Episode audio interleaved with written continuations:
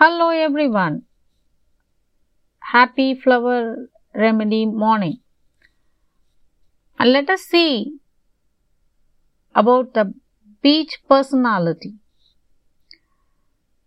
Their typical sentences are I can't stand with that guy. Have you noticed how he was dressed?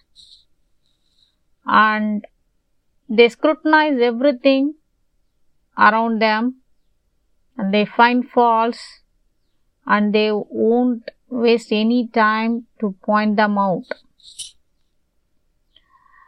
They closely look at how people dressed, how people comb their hair, and ready to provide advice and suggestions.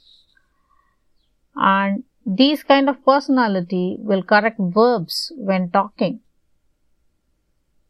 They give the posture of mouth tight, arrogant posture, and when walking or seating shows to be a very single unit. And these personalities give the prefer- preference to the perfection. They typically they can called as acid people. Thank you. Dr. Fatima.